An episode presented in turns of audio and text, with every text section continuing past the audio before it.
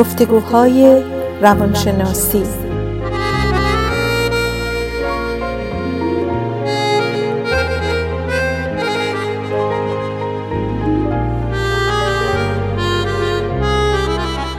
با دکتر سعیده ملک افزلی و دکتر شهرام اردلان.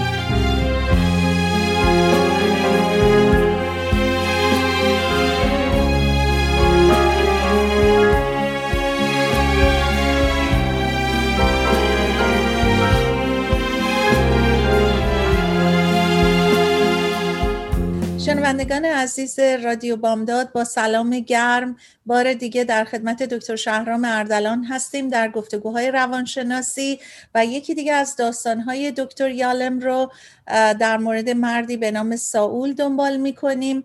این داستان شروعش با دکتر اردلان هستش. من خدمت دکتر اردلان سلام عرض می‌کنم. آقای دکتر ایشالا که حالتون خوب باشه. سلام دکتر ملک افسله و همینطور سلام به شنوندگان عزیز رادیو بامداد. خوشحالیم که یک هفته دیگه در کنارتون هستیم. من پس با اجازه این داستان این هفته رو شروع می کنم که به اسم Three Unopened Letters یا سه نامه باز نشده هست. این داستان همینطور که هفته های قبلم ما انجام دادیم این برنامه را یکی از مریض های دکتر یالم هست. همونطور که دکتر ملک افسری گفتم به اسم سال یا ساول به ایرانی خودمون به فارسی. یک از مریضای 63 ساله یالم هست که سه تا نامه براش میاد. حالا من داستان رو از اول توضیح میدم. البته اینجایی که نامه به اصطلاح داستان شروع میشه سال برای بار دومی که اومده برای تراپی پیش یالم. و خلاصه وقتی که وارد office یالم میشه سال میگه که من اولین نامه رو روز دوشنبه دریافت کردم. و همینطور که سال داشته در مورد وضعیت خودش صحبت می‌کنه یاله متوجه میشه که چقدر نگران و سخت بوده حرف زدن در مورد این نامه برای سال. و یاله میگه که می‌بینه که متوجه میشه که سال همینطور که داشته صحبت می‌کرده سرش رو گرفته بوده بین دوتا زانوش و همینجوری نفس نفس میکشیده. بعد از چند دقیقه هم از صندلیش بلند میشه و توی office یالم شروع می‌کنه به راه رفتن و یالم نگرانش بوده که اینقدر این نفس های تند تندی میکشیده و به اصطلاح hyperventilation داشته یه موقع از حال نره بیفته توی office ش. یالم توصیه می‌کنه به سال که روی مبل رو couch ش به اصطلاح بشینه و یه ذره خودش آروم کنه نفس های عمیق‌تر بکشه و به اصطلاح ریلکس بکنه. و یالم همینطور به سال دلداری میده که به هر حال همینجور مسائل هست که مریض داره میاره پیش روانپزشکا و تو اومدی اینجا که از من کمک بگیری و من اینجا هستم که به تو کمک کنم. و یالی می‌فهمی که خب با این حرفاش یه ذره سال حالش بهتر میشه یه ذره آرومتر میشه. بعد وقتی که آرومتر میشه یالی میگه خب برگردیم روی مسئله اصلی. سه ساله که من تو رو ندیدم و می‌خوام بدونم این در این سه سال چه اتفاقاتی برای تو افتاده. و ترجیح میدم همه چیز رو به جزئیات برام بگی. بعد یالم هم میگه که البته جزئیات چقدر می‌تونه مهم باشه برای خیلی ها و روی این به اصطلاح چهار تا از این چیزای اگزیستانشال صحبت کردیم میگه جزئیات یه مقدار باعث میشه که این fear of isolation رو به اصطلاح از آدمو بگیره. آدمو می‌ذاره می‌تونن در مورد خودشون صحبت کنن از اون حالت تنهایی بیان بیرون. سال برمیگرده در مورد این نامه صحبت می‌کنه. میگه که این نامه که برام همینطور که گفتم دوشنبه رسید یه دوشنبه رسید. موقعی بود که بعد از اینکه پست چک کردم و دیدم یک پاکت بزرگ قهوه‌ای رنگ رسمی از Stockholm Research Institute برام اومده و تا اون رو دیدم خیلی ترسیدم چون ترسم از این بود که این نامه رو دریافت کنم. و وقتی که رسید نتونستم از ترسم بازش کنم. به جای باز کردن اول یک ساندویچ برای خودم درست کردم که خودم رو سرمو به سر گرم کنم. و می‌گفتم که چرا این نامه رو باز کنم؟ چون من می‌دونم که تو این نامه چی نوشته. خوندن این نامه بیشتر زخم منو عمیقتر می‌کنه. یاله میگه من اصلا نمی‌دونستم سال داره در مورد چی حرف می‌زنه. جریان نامه چیه؟ ستاکلم اینستیتوت جریانش چیه؟ و با وجودی که میگه خیلی کنجکاو بودم نمی‌خواستم که به سال بگم که عجله کنه. چون می‌خواستم به با پیس خودش با همونطور که خودش هم همون اندازه که خودش راحته به همون اندازه ادامه بده و شروع کنه ادامه بده. بعد سال میگه که نامه دوم هشت روز بعد از نامه اول رسید پاکتش عین نامه اولی بود. هر دو رو بازنشسته گذاشتم روی باز, باز نشده گذاشتم روی هم و توی کشو میز هر دوشون رو قایم کردم. ولی میگه قایم کردن نامه های کمکی نکرد چون من مرتب بهشون فکر می‌کردم. بعد میگه اصلا کاش که من اصلا به این استاکوم اینستیتوت نرفته بودم. یاله میگه ادامه بده و سال. میگه من بعضی وقتا میرم توی یک دی دریم رو رویای خودم و یاله علاقه نشون میده که سال در مورد دی دریمش رویاها و افکارش صحبت کنه. سال میگه بعضی وقتا فکر می‌کنم منو بردن توی دادگاه در مورد این برنامه که داشتم توی استاکهولم اینستیتوت و من خوب از خودم طرفداری می‌کنم و دفاع می‌کنم و در آخر برنده میشم و همه میان از من معذرت می‌خوان و میگم چقدر تو خوب واقعا کارتو انجام داده بودی و اینا. بعد البته نگاهی به یاله می‌کنه میگه خب این رویه های خوبمه رویه های بد و منفی هم دارم. بعد یاله میگه خب در مورد اونا هم صحبت کن. میگه خب بعضی وقتا افکاری دارم که می‌خوام رگ دستم رو ببرم از ناراحتی. و فکر می‌کنم حالا باید با چاقوی آشپزخونه این کارو بکنم یا با یه تیغ تیز. ولی نمی... هر چند میگردم نمی‌تونم یه چیز تیزی رو پیدا کنم که این کارو بکنم. بعد یه مقدار در مورد مرگ صحبت می‌کنه سال و دوباره از دید یادم یکی از اون ترس های به هر حال اگزیستانسیالیسم هست که ترس از مرگ. سال میگه که به یادم میگه که می‌دونی که من الان 63 سالم هست و موقعی که من کوچیک بودم افرادی که منو میشناختم اون ادالت به اون بزرگایی که منو میشناختم هیچ کدوم از اونا الان زنده نیستن. و من بعضی وقتا به این فکر می‌کنم که چهل سال دیگه هیچ آدم زنده ای نخواهد بود که منو یادش بیاد. و من بعضی وقتا به این تو رویاهام به این فکر می‌کنم که مرگ چه کسی باعث میشه که من اصلا از یاد خاطره ها برم.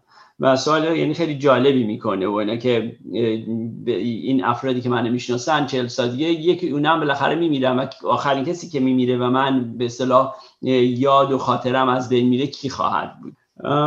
یاله میگه که سال در مورد مرگ وقتی صحبت می‌کرده چشماش رو بسته بوده وقتی وقت بعضی چشماش رو باز می‌کنه به یاله میگه که تو خودت خواستی همه جزئیات رو بدونی و یاله هم تشویقش می‌کنه که ادامه بده. بعد سال میگه تو این دوران من هیچ کس نداشتم که باش صحبت کنم. و یاله میگه که تو هم حتی نبودی اون دورانی که من داشتم این سختی ها رو میکشوندم. بعد به یاله میگه که نمی‌دونم یادت هست یا نه ولی 15 سال طول کشید که من بار اول بیام تو رو ببینم. این دفعه هم برام خیلی سخت بود بیام. چون نمی‌خواستم در موقعی بیام پیش تو که به اصطلاح حالت شکست خورده بیام و تو رو ببینم.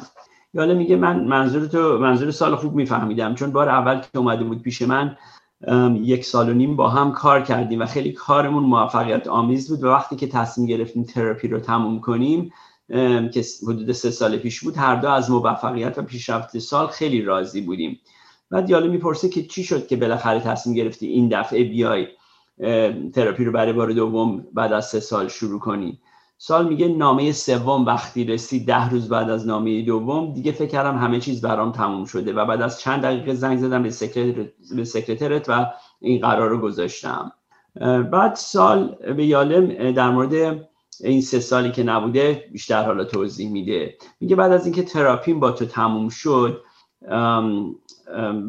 سال که یک به اصطلاح neurobiologist متخصص مغز و اعصاب نسبتا معروف هست و بوده. یک grant می‌گیره از Stockholm Research Institute برای 6 ماه که بره اونجا کار کنه و بهش 50 هزار دلار هم پول میدن که توی اون ریسرچی که می‌خواسته انجام بده و آزاد بوده که چه ریسرچی رو بخواد انجام بده. و این خب خیلی به حال چیز حالت پرستیجسی داشته و سال, سال رو خیلی خوشحال می‌کنه. و وقتی که می‌رسه به استاکهلم دوست در سوئد با یک سلولر بیولوژیست مثل یک زیستشناس سلولی بسیار معروف اسم دکتر کی آشنا میشه. البته این دکتر کی سی سال بوده که کارشو سال دنبال می‌کرده و به اصطلاح که از آرزوهاش بوده که ملاقاتش کنه. و این وقتی در سوئد ملاقاتش می‌کنه در استاکهلم خیلی خوشحال بوده. و مخصوصا خوشحالتر از این بوده که بتونه باش کاری رو انجام بده یک research رو research ی رو. بعد به یالم میگه درسته که دکتر K هیچ وقت جایزه نوبل رو نبرده ولی دو بار دوم شده یعنی هنوز خیلی مهمه. یالو میگه که مثلا اینجا پرانتز باز می‌کنه مقدار در مورد گذشته سال صحبت می‌کنه که سال موقعی که کوچیک بوده در هفت سالگی پدر و مادرش رو در تصادف رانندگی از دست میده و اصطلاح خالش رو انتو آنکلش به اصطلاح بزرگش می‌کنن و چون هیچ وقت پدر و مادر نداشته خیلی اپرووال یک آدمایی مهمتر و بالاتر ازش بودن. خیلی براش همیشه مهم بوده چون انگار هیچ وقت اپرووال پدر و مادرش نمی‌تونسته داشته باشه چون نداشته. و برای همین وقتی که فکر می‌کنه که رفته بوده سوئد خیلی مهم بوده که این دکتر کی که باش کار می‌کرده خیلی به صلاح اپرووال اونو به دست بیاره. بعد سال میگه که وقتی که به استاکهلم می‌رسه هدفش این بوده که به دکتر کی خوب بتونه کار کنه. و بعد از دو ماه که به اصطلاح research داشته با دکتر K انجام می‌داده دکتر K به سال میگه من راضی نیستم از این research ی که داریم انجام میدیم و می‌خوام خودم رو کنار بکشم به اصطلاح از این research از این پروژه. و سال خب خیلی ناراحت میشه از این مسئله و سال میگه که من خودم می‌تونم روی research تنهایی کار کنم. ولی اگر دکتر به دکتر K میگه تو نمی‌خوای کار کنی من می‌تونم برای هر دومون کار کنم. دکتر K میگه من نمی‌تونم جلوتو بگیرم ولی اگه بخوای ادامه بدی من روی از روی پروژه خودم رو کاملا می‌کشم کنار. بالاخره سال تصمیم گرفت که روی پروژه دیگه کار بکنه و دکتر کی رو راضی راضی نگر میداره که قبولش کنه روی این پروژه بعدی. و, و به دکتر که میگه که 95 درصد حاضره که این کار رو انجام بده و دکتر کی هم خلاصه این رو قبول می‌کنه. یک بریکی می‌گیریم و بعد بقیه داستان رو ادامه میدیم. خیلی ممنون. بله برمیگردیم و در خدمتتون هستیم در دنباله داستان شخصی به نام سال. در سه نامه باز نشده دکتر یالن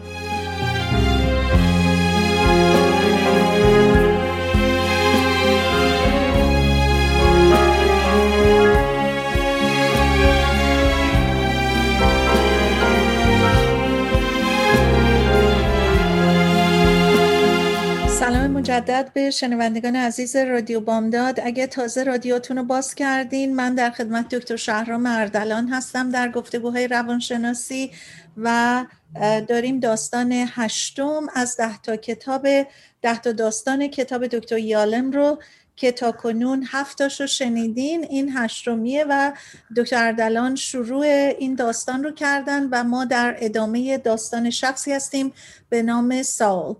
بفرمایید. بله به اونجا داشتیم می‌گفتیم که سال research ش رو در سوئد ادامه میده با دکتر کی. research اولشون به جای خوبی نمی‌رسه ولی این research دوم خودش تصمیم می‌گیره که انجام بده و میگه 95 درصد کارا هم خودش انجام میده و خلاصه دکتر کی با اکراه قبول می‌کنه اینا. ولی شش ماه سال که تموم میشه هنوز رو پروژه کار می‌کرده و چند ماه دیگه هم طول می‌کشه ولی بالاخره این پروژه رو تموم می‌کنه. ولی متاسفانه نمی‌تونه کسی رو پیدا کنه یا که بتونن این مقاله رو انتشار کنن.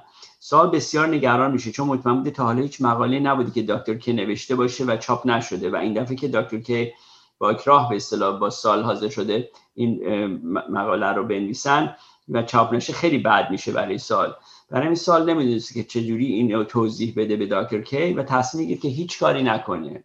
یعنی هیچ خبری نده به دکتر کی. بعد سال میگه شرایطش بدتر و سختتر میشه چون یک مقاله‌ای که جداگانه خودش نوشته بوده از طرف خودش و اسمی رو از دکتر کی نبرده بوده اون مقاله چاپ میشه و سال اول می‌خواسته البته از دکتر کی تشکر کنه تو مقاله‌ای که نوشته بوده ولی گفته بودن که تو نمی‌تونی اسم یه نفر رو بیاری تا اینکه اون شخص خودش قبول کنه که اسمش اینجا باشه و این چون نمی‌خواسته که به دکتر کی بگی که این مقاله رو خودش نوشته به دکتر کی خبر نداده بوده و خلاصه نگرانی سال از این بوده که مقاله ای که خودش از طرف خودش نوشته بوده چاپ میشه ولی مقاله رو که اسم دکتر کی توش بوده و با اون کار کرده و اون چاپ نمیشه. بعد سال به یاله میگه که خب حالا می‌رسیم به الان به زمان الان. من از چاپ شدن این مقاله خیلی میترسیدم چون می‌دونستم که دکتر کی این مقاله رو می‌خونه و چون شنیدم که مقاله چاپ شده حالا از این فکر میترسم که اونا فکر کنن که من سوء استفاده کردم از این 50 هزار دلاری که اینا به من, به من دادن و من رفتم اونجا از ریسرچاشون استفاده کردم و اسم خودم رو خواستم به اصطلاح به وسط بیارم. و من فکر می‌کنم که این نامه اول یک جوابی که دکتر کی برای من نوشته که این چیزا رو بهم بگه. بعد سال میگه که من اصلا تصمیم دارم که این 50 هزار دلار رو که بهم داده بودم پس بدم. که بهشون بگم که چون نتونسته بودم خوب روی این research کار, کار اولی کار کنم می‌خوام اصلا پول رو پس بدم. یا میگه سال همیشه می‌خواست همه رو راضی نگه داره یه آدم people pleaser ی بوده. و همینطور یالم هم یکی از کسایی بوده که فکر می‌کنه سال می‌خواسته همیشه یالم رو happy نگه داره. برای همین خوشحال نبوده. وقتی که می‌بینه که سال خوشحال نبوده وقتی می‌بینه که یالم موافق این تصمیم سال نیست که بدونی که نامه ها رو باز کنه این پول رو پس بده. یالم میگه با وجودی که نمی‌دونسته توی نامه ها چی نوشته شده بوده ولی مطمئن بوده اون چیزی نبوده که سال میگه. که دکتر کی یا اشخاص دیگه اتهام بهش زدن که گفتن تو دوزی یا سوء استفاده کردی از این مسئله. و یالم حد می‌زنه که اگر سال نامه ها رو باز کنه این به اصطلاح استرس و نگرانی و ایناش از بین میره. ضمن یالم نمی‌خواسته که به سال بگه که نامه ها رو باز کنه چون می‌خواسته خودش هر موقع راضی بوده هر موقع که می‌خواسته به اصطلاح این کار رو هر موقع آماده بوده این کار رو انجام بده. ولی از طرف دیگه فکر می‌کرد که باید تا یکی دو جلسه دیگه این کار رو انجام بده. یالم میگه به سال من امروز چه کار می‌تونم برات بکنم؟ سال میگه تا چند روز دیگه شاید حالم بهتر بشه بعد میگه روی یه نامه دارم کار می‌کنم که برای دکتر کی نوشتم و می‌خوام تمام جزئیات رو بهش بگم. یالو می‌پرسه می‌خوای این نامه رو برای دکتر کی قبل از اینکه این سه نامه رو باز کنی بفرستی؟ چون یالم نمی‌خواستی که سال کاری انجام بده که بعدش پشیمون بشه. سال میگه به نظر منطقی میاد که من اول این سنامه رو بخونم و بعد نامه رو بفرستم ولی مطمئن نیستم. بعد یاله میگه فکر می‌کنی این سنامه رو باز بکنی؟ قبل از اینکه 50 هزار دلار رو بفرستی سال میگه اون رو هم مطمئن نیستم. بعد یاله میگه شاید پول رو تو دل خودش میگه شاید اصلا پول رو فرستاده باشه سال و برای هم ازش می‌پرسه به طور مستقیم واقعا این 50 هزار دلار رو فرستادی؟ سال میگه نه هنوز ولی خیالش رو دارم. بعد یاله میگه من اینطور فکر می‌کنم سال به نظر میاد دلیلی که تو اومدی که من رو ببینی اینی که بهت کمک کنم که نامه ها رو باز کنی. هر دومون می‌دونیم که حتما تا ماه آینده نامه ها رو باز می‌کنی. البته بعد دیالم اینجا میگه من یه مقدار داشتم منیپولیت می‌کردم که یعنی پوش می‌کردم که نامه ها رو باز کنه. بعد پس سوال مهم یالم میگه به سال اینی که کی نامه ها رو باز کنی و چگونه و من چطوری می‌تونم بهت کمک کنم؟ سال میگه من باید این کار رو بکنم ولی نمی‌دونم چطوری. یالم میگه می‌خوای من نامه ها رو بیارم توی یالم میگه می‌خوای نامه ها رو بیاری تو office من و اینجا بازشون کنی؟ سال میگه می‌دونم نامه ها رو بیارم اینجا باز کنم. شاید بهتر باشه که تو هم کمک هم بتونی بکنی. ولی فکر نکنم این کار یک آدم ادالت باشه. من می‌خوام مثل یک آدم ادالت این نامه ها رو باز کنم. و اینجا می‌رسیم به قسمتی که دکتر ملک افزری بقیه داستان رو ادامه میدن. بفرمایید. خیلی متشکر دکتر دلان چقدر دکتر یالم اصرار می‌کرد که یه جوری سال راضی کنه که باهاش قرار بذاره نامه ها رو باز کنه. ولی حالا من می‌خوام به ترجمه فارسی بگم ساول. بفرمایید. ساول به شدت پافشاری می‌کنه و دکتر یالم از این پافشاری در این حال خوشش میاد چون همیشه ساول یه آدمی بوده که در حقیقت ضعیف بوده در مقابل خواست مردم و میگه که ای کاش این به خاطر نامه ها نبود این مقاومتش.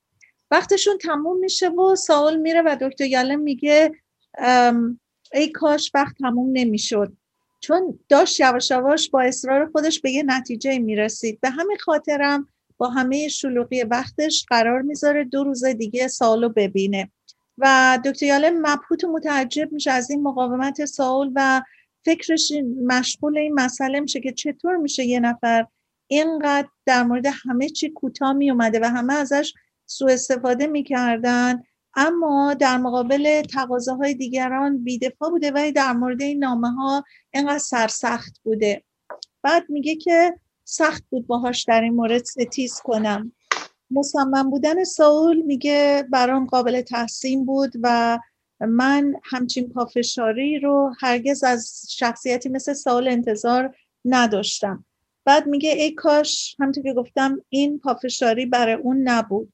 بعد میگه با وجودی که واقعا حیفم مد 15 دقیقه دیگه بیشتر نمونده بود ولی یه جوری دلم هم نمی‌خواست که ساول از اونجا بره. به همین ترتیب دیگه این قرار که گذاشتم خوشحال بودم که فرصت زیادی بین این دو جلسه نیست.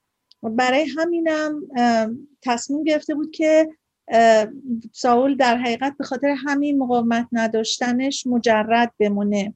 و ظرف 20 سال گذشته شاگردا به صورت روتین ازش فیور می‌خواستن کمتر چارجشون می‌کرد برای مشاوره خودش کمتر پول دریافت می‌کرد.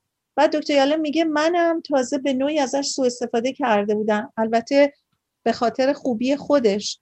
و اینکه من و اینکه اون منو خوشحال کنه برای کارش به من قیمت خوبی هم می‌داد. و خیلی از دست درخواست, درخواست ها هم که نمی‌خواست انجام بده بالاخره انجام می‌داد. رفتار او حتی با وجود اینکه برای من به اصطلاح منو جلب بکنه باشه ولی خب تغییرات خوبی هم این وسط ها اتفاق افتاده بود. میگه من همین روش رو در مورد نامه ها به کار گرفتم به امیدی که بتونم ساول با تقاضای من بتونه سریع اینا رو باز بکنه. ولی من درست فکر نکرده بودم. یه جا ساول زورش رو بالاخره نشون می‌داد. میگه من می‌تونستم خوشحالی بکنم از اینکه ساول چقدر سرسخت شده و چقدر باعث شده که منو در حقیقت چلنج داره می‌کنه. ولی خب از طرف دیگه جلسه بعد پیداش نشد و نیم ساعت مونده بود به پایان وقت ملاقاتش به سکرتر دکتر یالم زنگ می‌زنه و میگه کمرش صدمه دیده و نمی‌تونه از رخت خواب بیرون بیاد. دکتر یالم بلا فاصله بهش زنگ می‌زنه ولی پیامگیر میره رو پیامگیر رو دیگه دکتر یالم متوجه میشه که اون نمی‌خواسته یه جوری باش تماس بگیره ولی دوباره زنگ می‌زنه و بازم پیام می‌ذاره و این دفعه میگه من کار مهمی دارم حتما به من زنگ بزن. و دکتر یالم میگه من این کار با مریضای دیگم می‌کردم که باعث بشه که با من تماس بگیرن. و غروب همون روز سال بهش زنگ می‌زنه و دکتر یالم از صدای اون متوجه میشه که به هر حال حالت نرمالی نداره. و سال میگه که من کمردرد شدیدی دارم و اصلا نمی‌تونم از جام تکون بخورم به همین دلیل نیومدم. دکتر یالم میگه که من متوجه شدم که این داستانشم بی خودیه و داره یه جورایی منو از سر باز می‌کنه و کمردردشم یه حقه بوده که منو نبینه. میگه با وجود این که از این کار دروغین خوشم نمیومد ولی خب هیچ چاره ای نشم که منم در حقیقت باهاش به همین ترتیب بیام جلو. بعد میگه خب من هیچی دیگه بهش نگفتم که مثلا تو داری دروغ میگی و اینا. بعد میگه که سال من فکر کنم عوضی قضاوت کردم که باز کردن نامه ها فشار و درد برات داره. ولی یه ایده بهتری دارم. البته این مسیجم رو تلفن می‌ذاره. میگه من یه ایده بهتری دارم و ساولو به هر حال جلب می‌کنه به همین دلیلم ساول بهش زنگ می‌زنه. ولی میگه ما به خاطر این ایده ای که من دارم جلسات ملاقاتمون رو هیچ وقت نباید میس بکنیم. و بنابراین تا وقتی که تو شرایطت اینطوریه من میام ملاقات تو. و اینجا ساول هی اصرار می‌کنه که نه نمی‌خوام و من بعضم درست نیست ولی بالاخره دکتر یالم خودش رو میندازه به خونه اونو اینم ناچار میشه قبول بکنه. بعد در اینجا ساول میگه که الان من به هر حال وضعم امرجنسی نیست و می‌تونم بالاخره یه جوری خودم به office برسونم و دکتر من همیشه دلش می‌خواسته یه جوری به هر حال حتی بعض زندگی اینم ببینه باش ملاقات بکنه. بعد با خودش تو راه که برای اولین بار داشته می‌رفته خونه ساول میگه که اون موقعی که من داشتم اوایل کارم بود خیلی home visit می‌کردم از خونه ها ملاقات می‌کردم. بعد هم تو یاد مریضاش میفته و چهره هاشون و چقدر کارایی می‌کرده مثلا خونه هایی می‌رفته که چقدر بوی کلم و بوی ماهی مونده و چه وضعی داشتن و آدمایی که باشون روبرو شده و یکی از آدمایی که یادش میاد یه مردی بوده که پاهاشو قطع کرده بودن به خاطر دایبیتیز که بوده. بعد میگه که اون همیشه روزنامه صبح میخون وقتی منو می‌دید منو سوال پیچ می‌کرد با اطلاعات جدیدی که داشت. و بعد مثلا میگفتش که اگه گفتی که چی از همه بیشتر قند داره. یه دفعه میگه پیاز. بعد اون میگه که پس چی طالبه به تو تو دانشکده پزشکی درس دادم؟ پیاز قندش بالا نیست. بعد حالا همونطور که داره اینا رو فکر می‌کنه به طرف خونه ساول میره میگه هنوزم دارم فکر می‌کنم پیاز قندش بالاست یا نه. بعد به خونه ساول که می‌رسه می‌بینه که ساول لای در رو باز گذاشته. بعد با خودش اونجا میگه که خب اگه این مثلا انقدر حالش بد بود و اینا چی که نمی‌تونه سجاش تکون بخوره کی اومده لای در باز گذاشته؟ حالا داره اینا رو فکر می‌کنه که مثلا خب ساول ساختگی کرده این کارا رو. بعد میگه که بازم خودم منصرف می‌کردم. با خودم گفتم خب یه دختری داره اون نزدیکی ها حتما دخترش اومده در باز کرده. و خلاصه می‌رسه به خونه ساول و میگه اتاق ساول خالی و بدون هیچ عکس و دکوراسیونی بود. هیچ بویی از وجود یه زن تو اون خونه نبود. صاف خوابیده بود روی تخت و کنجکاوی می‌کرد که خب حالا پلانت چیه که پای تلفن گفتی که من یه ایده جدید دارم. بعد میگه که ساول در حقیقت واقعا دور بود از اون ایده اصلی من که من نمی‌خوام این رابطه من با اون قطع بشه و به هر قیمتی شده می‌خوام این رابطه رو حفظ بکنم. و میگه پسرش دکتر بود خودشم شروع کرده بود درس پزشکی بخونه ولی وسط را را شد تغییر داده بود به کار ریسرچ و تحقیق. بنابراین می‌تونستم باهاش یه صحبت پزشکی بکنم. بعد بهش میگه که آبسه می‌دونی چیه؟ وقتی یه چیزی آبسه مثلا یه قسمتی از بدن میشه یا مثلا دومل میگه که فکر کردم ما کار تو هم قضیه یه دونه آبسه است و می‌تونیم ما همونجوری که یه آبسه رو معالجه می‌کنیم مال تو هم همون جوری حلش بکنیم.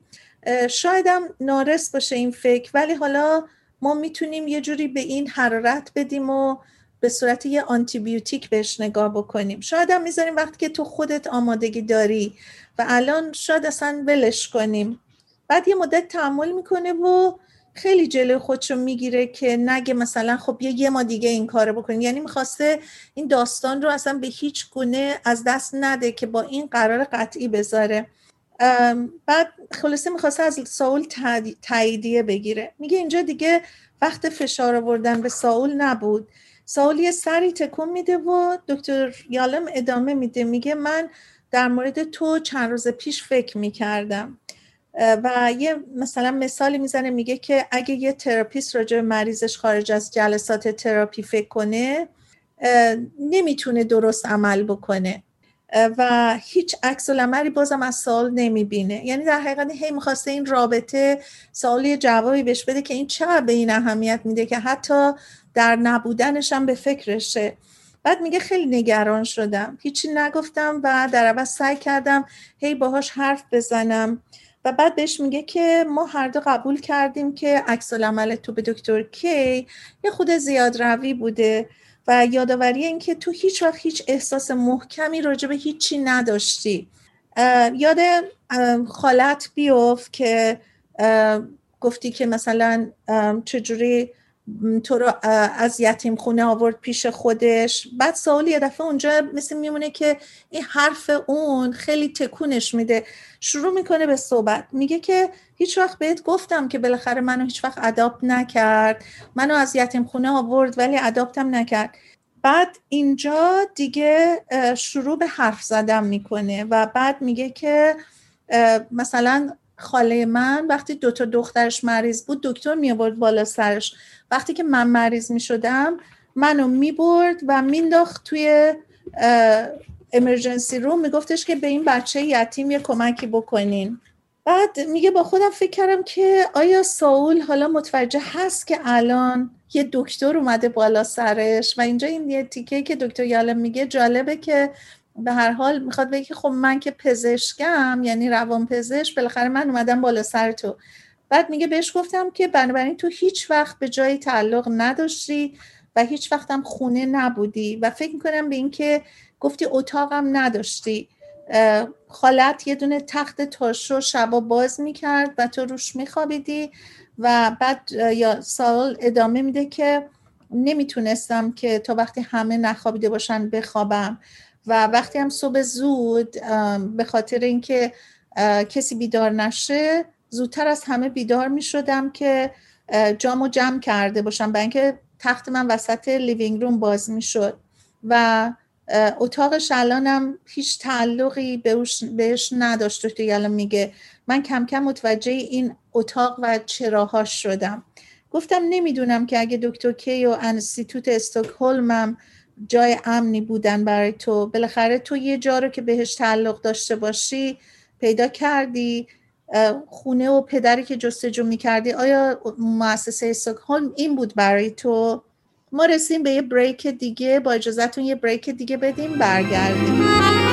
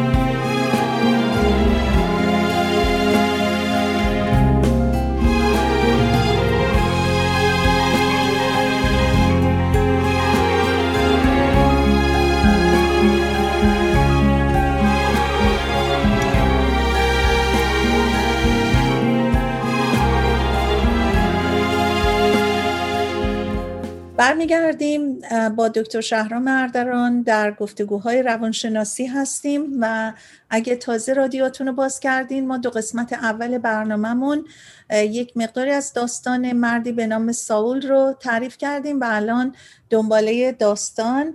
به اینجا رسیدیم که دکتر یالم با حرفاش بالاخره انقدر ساول رو از نظر اموشنالی تحریک کرد که ساول شروع کرد به حرف زدن. و بعد میگه که بودن و نبودن هم اصلا مطرح نبود. بعد دکتر یاله میگه که چقدر خوب شد. حالا دیگه ما با هم حرکت می‌کردیم. حالا دیگه ساول هم حرف می‌زد.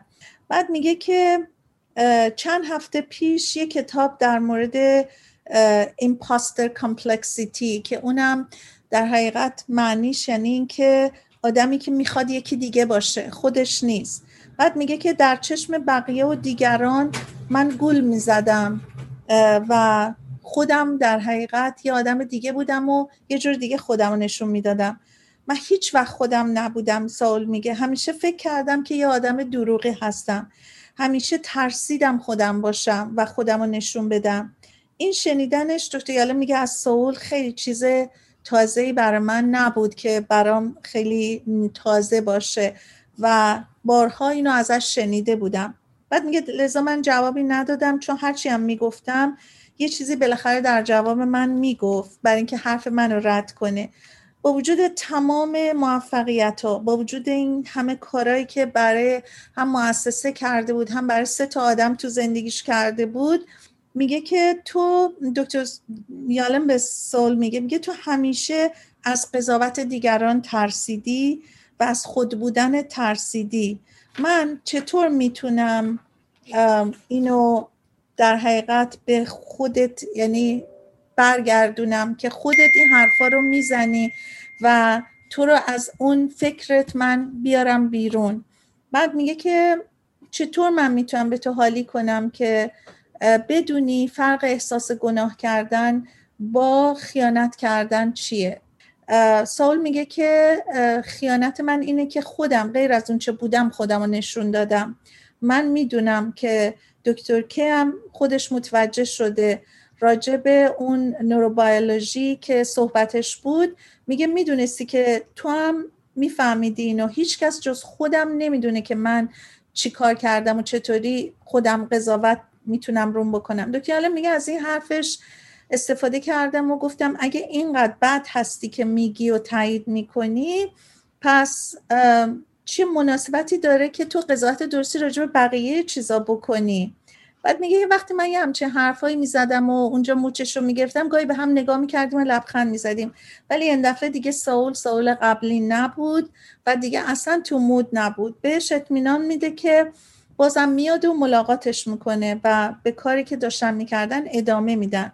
میگه به شرطی که تصمیم نگیری که هیچ قدمی برده ای تو دوباره من ببینم. چیزی که مثلا نباید بکنی اینه که به دکتر کی تماس نگیری چیزی ننویسی بعد با مؤسسه استاکهلم تماس نگیری. برای که دکتر یاله میگه که من همیشه نگران این هزار دلاری بودم که اون می‌خواست به اینا برگردونه و تازه شکم داشتم که این شاید هزار دلار رو اصلا داده و به من نمیگه. هر صورت میگه که ساول از ده سالگی تا 17 سالگی توی بروکلین روزنامه میفروخته. داییش هم میومده صبح با عصبانیت. اونو یه گوشه پیاده می‌کرده و اینم می‌رفته. یه زندگی خیلی عجیب غریبی داشته. بعد دکتر یالم حالا اینا رو دوباره داره هی فکر می‌کنه که بدون مشکل ساول واقعا چی هستش. بعد میگه که هرچی هم گیرش میومده میورده صاف می‌داده به خالش. تازه همیشه هم احساس گناه می‌کرده که این چیزی که به امیده کافی نیست.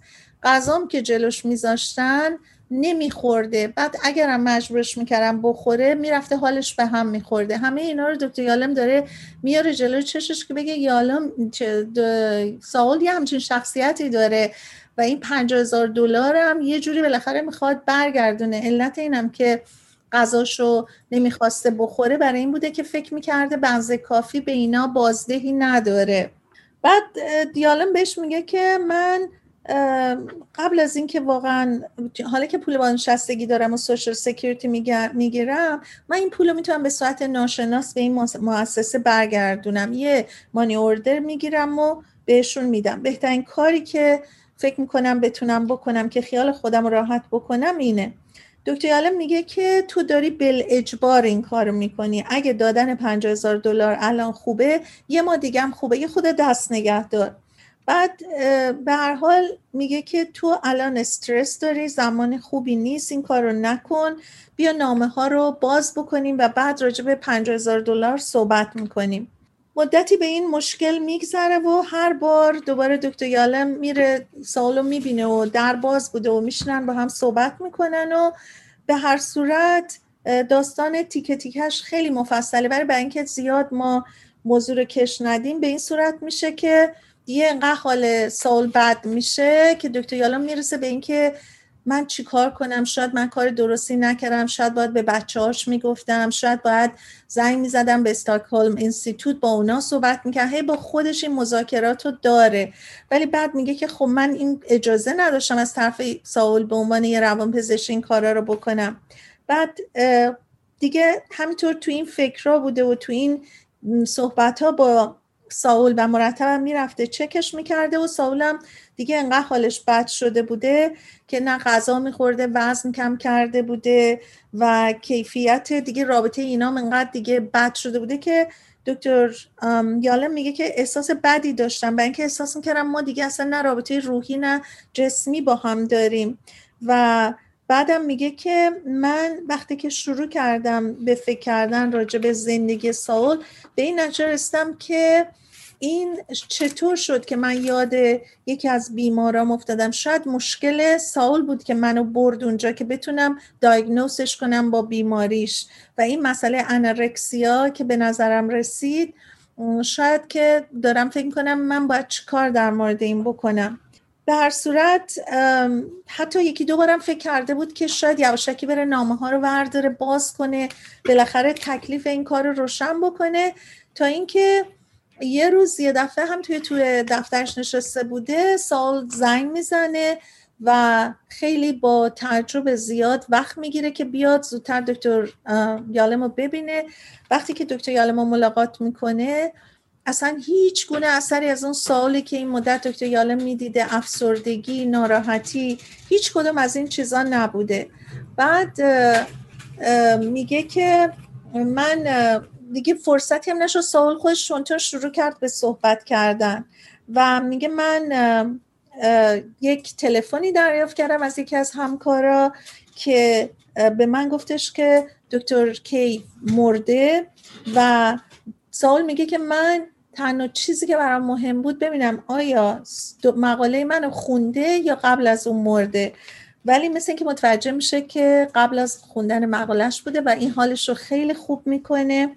و باعث میشه که بره نامه دوم رو باز بکنه. نامه دوم اطلاع مرگ دکتر کی بوده و بعد نامه سومم از همسر دکتر کی بوده که راجع به اینکه چقدر دکتر کی با احترام از سال صحبت می‌کرده و اینکه یه نامه ناتمامی رو میز دکتر کی بوده که دوست داشته که بیاره و بخونه. بعد نامه رو میده به دست دکتر یالم و دکتر یالم اینطوری می‌خونه که من در فکر یه سفر به امریکا بودم بعد از دوازده سال می‌خوام بیام به کالیفرنیا و می‌دونم که تو هم شاید من باشی که ما همدیگر رو ببینیم.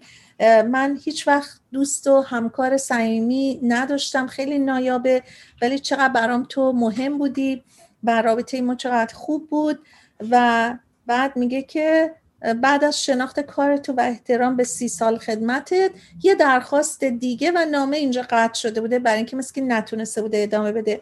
این نامه نیمه کاره به دست ساول می‌رسه و دکتر یالا میگه من داشتم فکر کردم که این چه درخواستی بوده که این می‌خواسته از این بکنه. و حالا چند هفته گذشته و ساول داره فکر می‌کنه که در حقیقت این چند هفته گذشته که انقدر حالش بد بوده از خودش شرمنده بوده و نمی‌دونسته چطوری از دکتر یاله مسخایی بکنه و چقدر بهش هارد تایم داده. و به هر حال میگه به طور خیلی عجیبی سلامتش بهش برگشته بود و استرسش دیگه به کل از بین رفته بود. دیگه اون چیزایی که ناراحتش می‌کرد تموم شده بود. و جالب اینجا بوده که دکتر یالم یه روزی تصادفاً تو یک مهمونی یه جوانی رو می‌بینه که فلوشیپش رو با دکتر سی که همین ساول باشه کرده بوده. و بعد اونجا دکتر میگه من یه شخصی رو میشناختم به نام ساول که اتفاقا اونم تو همین مؤسسه بوده و این جوان میگه که چقدر اون کمکش کرده بوده که فلوشیپش اونجا بگیره. ضمنا میگه که وصیت کرده بوده که 50 هزار دلار به مؤسسه استکهلم برگرده. اینجا داستان تموم میشه ولی خیلی مطالب زیاد در ضمن این داستان هست از نظر روانشناسی که ما چقدر زندگی خودمون رو بعضی وقتا با فکرمون خراب می‌کنیم و چجوری یه چیزی رو برای خودمون میپیچونیم در حالی که اگه باش روبرو می‌شد ساول هیچ وقت به این حد دچار مشکل نمی‌شد. و حالا گفتم دیگه ادامه صحبت رو میدم به شما که صحبت کنید دکتر اردلان. مرسی دکتر ملک افسری برای اینم داستان جالبی بود.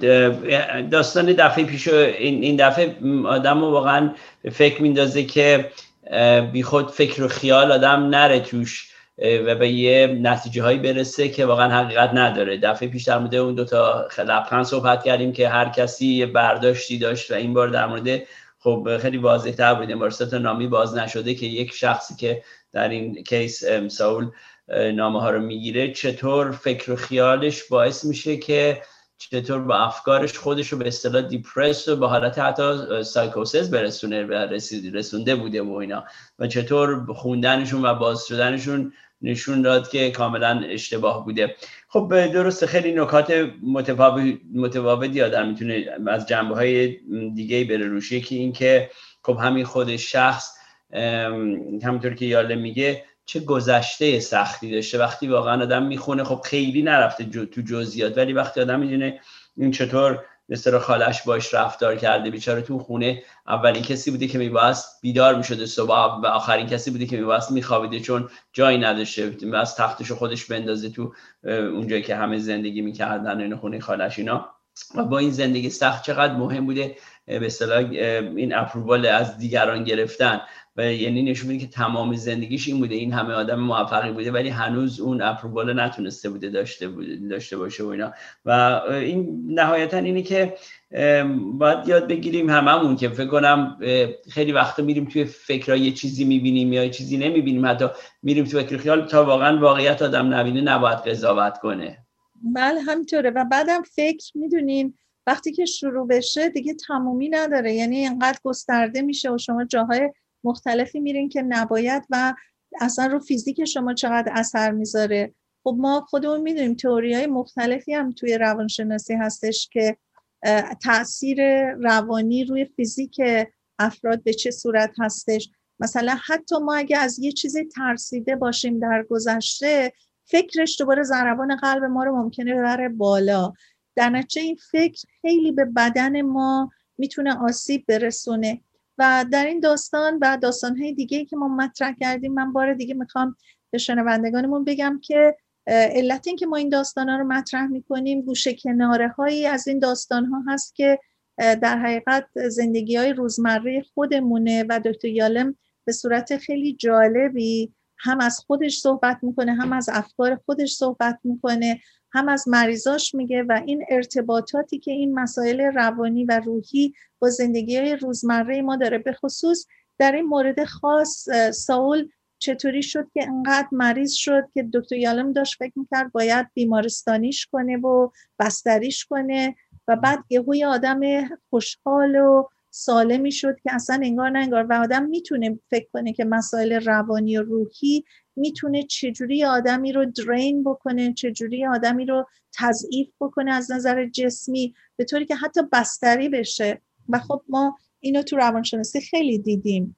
بله یکی از چیزایی که برام جالب بود همونطور که گفتین دکتر یالم خیلی از خودش هم صحبت می‌کنه به عنوان یک existential therapist یکی از چیزایی که می‌گفت اینی که خودش آدم صبوری نیست و از همون اول که سال به اصطلاح وارد office ش میشه. این خیلی زود می‌خواسته نامه ها رو باز ولی خیلی رو خودش کار می‌کنه که به اصطلاح عجله نشون نده و عجول نباشه. و یه جا میگه میگه اتفاقا از خودش صحبت می‌کنه میگه وقتی که مثلا کریسمس گیفت یه چیزی میده بچه‌هاش همه مسخرهش می‌کنن. میگه اصلا دقت همینجوری فوری میره جر میده به اصطلاح این کاغذ کادر که ببینید چی هست. یعنی می‌خواست بگه اصلا صبر و طاقت خوبی معمولا نداره ولی اینجا کاملا مجبور بوده که صبر و طاقت نشون بده تا اونجا که می‌تونسته تا ببینه که این سال آماده دیگه داره. یکی از چیزایی دیگه هم که میگه من خیلی خوشم اومد چون خیلی شاید منم خیلی می‌تونم بهش واقعا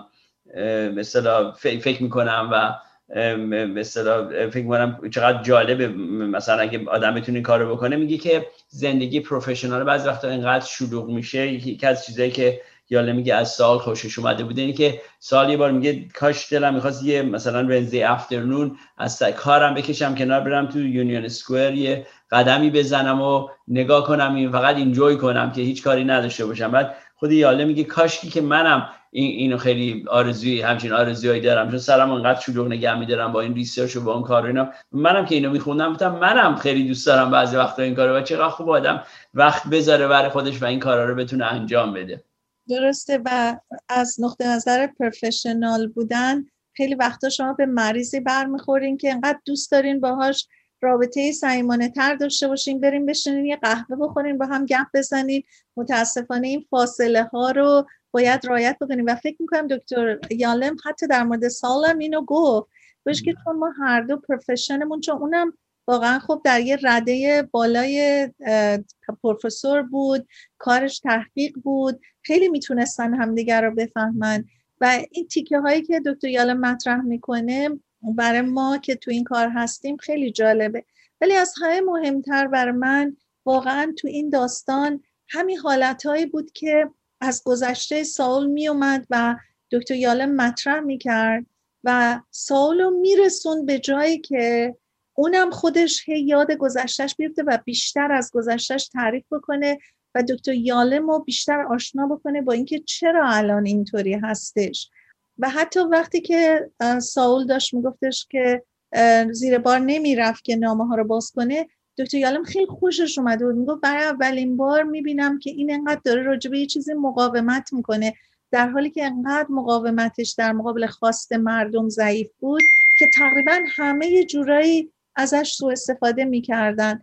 و این تیکه هایی که می‌گفت دکتر یالم خیلی جالب بود. نشون می‌داد که پس وقتی ما در زندگیمون یه چیزی خیلی برامون مهم باشه و ارزش داشته باشه چجوری پاش وای میسیم؟ بنابراین اینقدر تو وجود آدم این قدرت و توان هست که وقتی یه کاری رو می‌خواد بکنه وقتی یه چیزی رو می‌خواد چجوری پافشاری می‌کنه روش میسته بنابراین ما انقدر قادر هستیم انقدر در وجودمون اون انرژی نهفته باید بیاریمش بیرون که بتونیم اون خواسته هامون انجام بدیم. واقعا وقتی درست دادم فکر می‌کنیم اینه یه عمری داره. حتی من در مورد ساول که میخوندم که بیچاره بعد از تمام این هم صحبت های چند سال بعدشم فوت شد و اون از زندگیش چی فهمید؟ می‌دونی یه آدم تنهایی که واقعا زناش ازش جدا شدن احتمالا به خاطر خیلی مسائل مختلف. ولی این آدم همیشه مثل اینکه مقروض خود رو احساس می‌کرد در مقابل همه. بنابراین ما اگر یه همچین شخصیت های احساس می‌کنیم داریم چقدر خوبه که یه مقداری خودمون رو بشناسیم و سعی کنیم ببینیم گیرمون کجاست. یکی از برای چیزی که برای من شاید جالب باشه بدونم اینه که وقتی که سال به یاله میگه که چهل سال دیگه هیچ کسی یادش نیست من رو که دیده بوده و از یاد از یاد یادم میره و به مرگ من دیگه کامل میشه و اونجا دیگه دیگه کامل هیچ یادش نخواهد بود.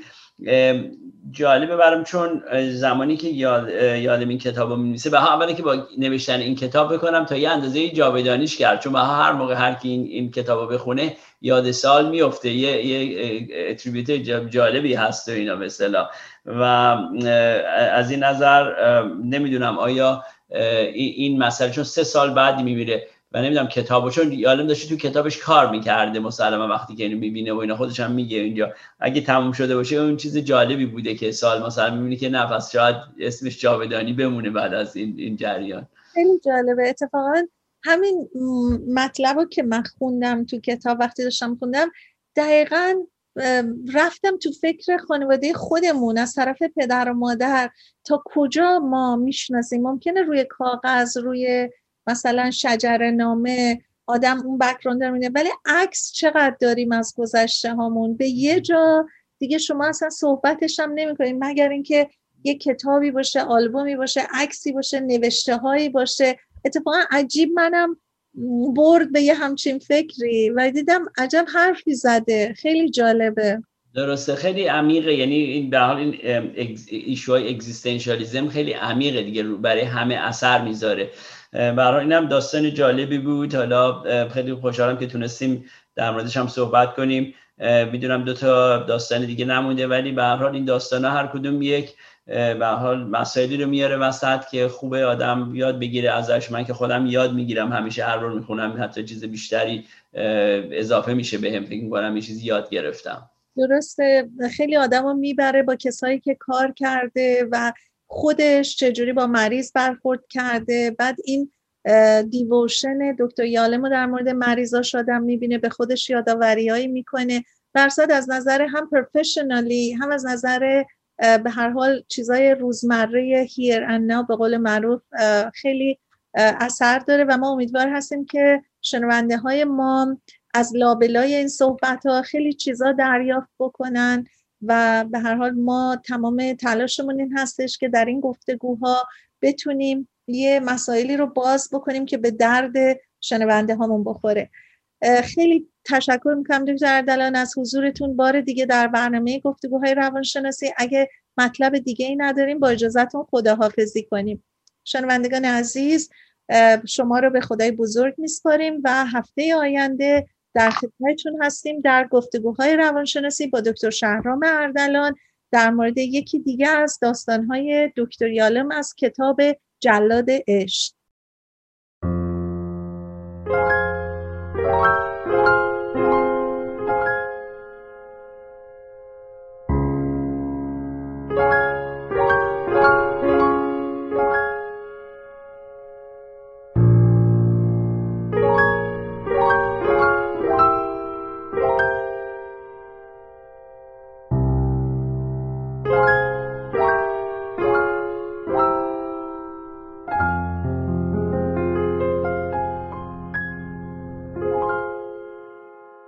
سرنوشت را باید از سر نوشت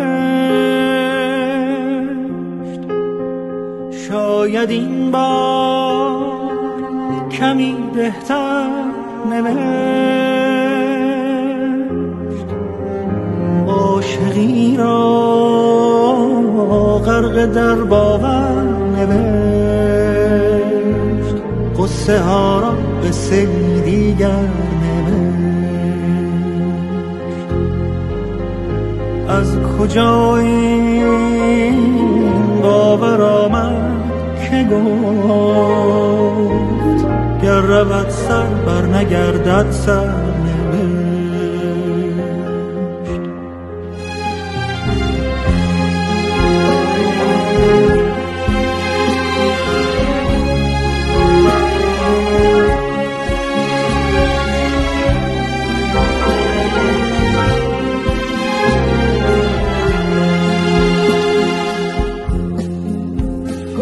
거리.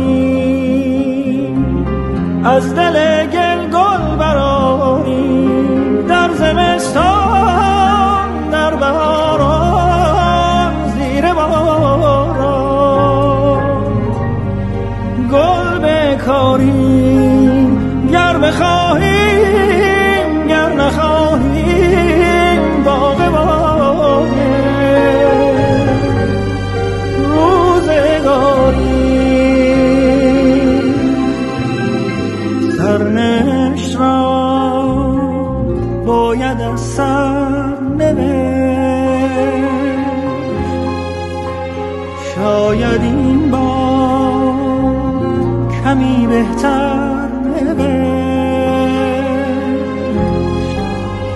عاشقی را غرق در باور نوشت. قصه ها را قصه دیگر نوشت. از کجا این باور رود سر بر نگردد سر.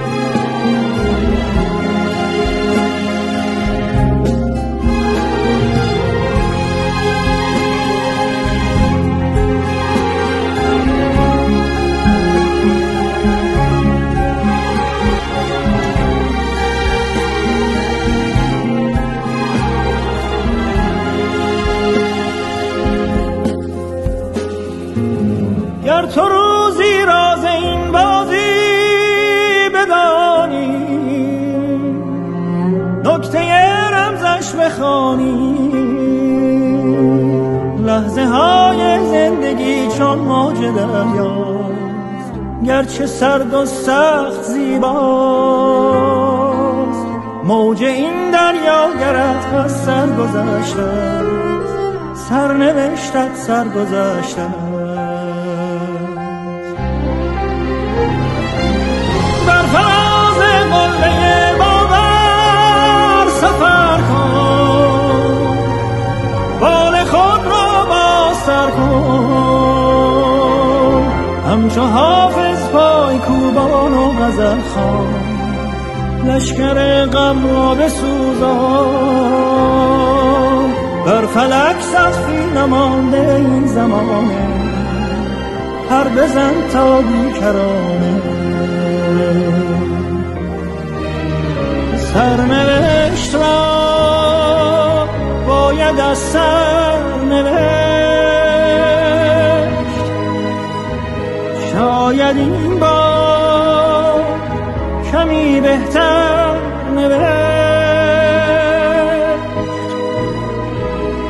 عاشقی را غرق در باور نوشت.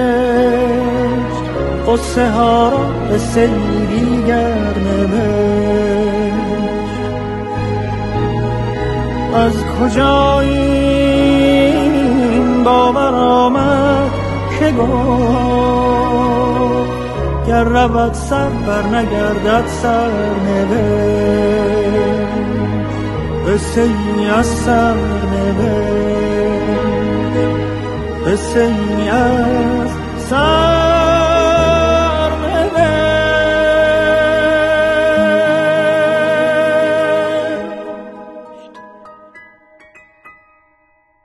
رادیو بامداد صدای ما و شما با زبانی آشنا.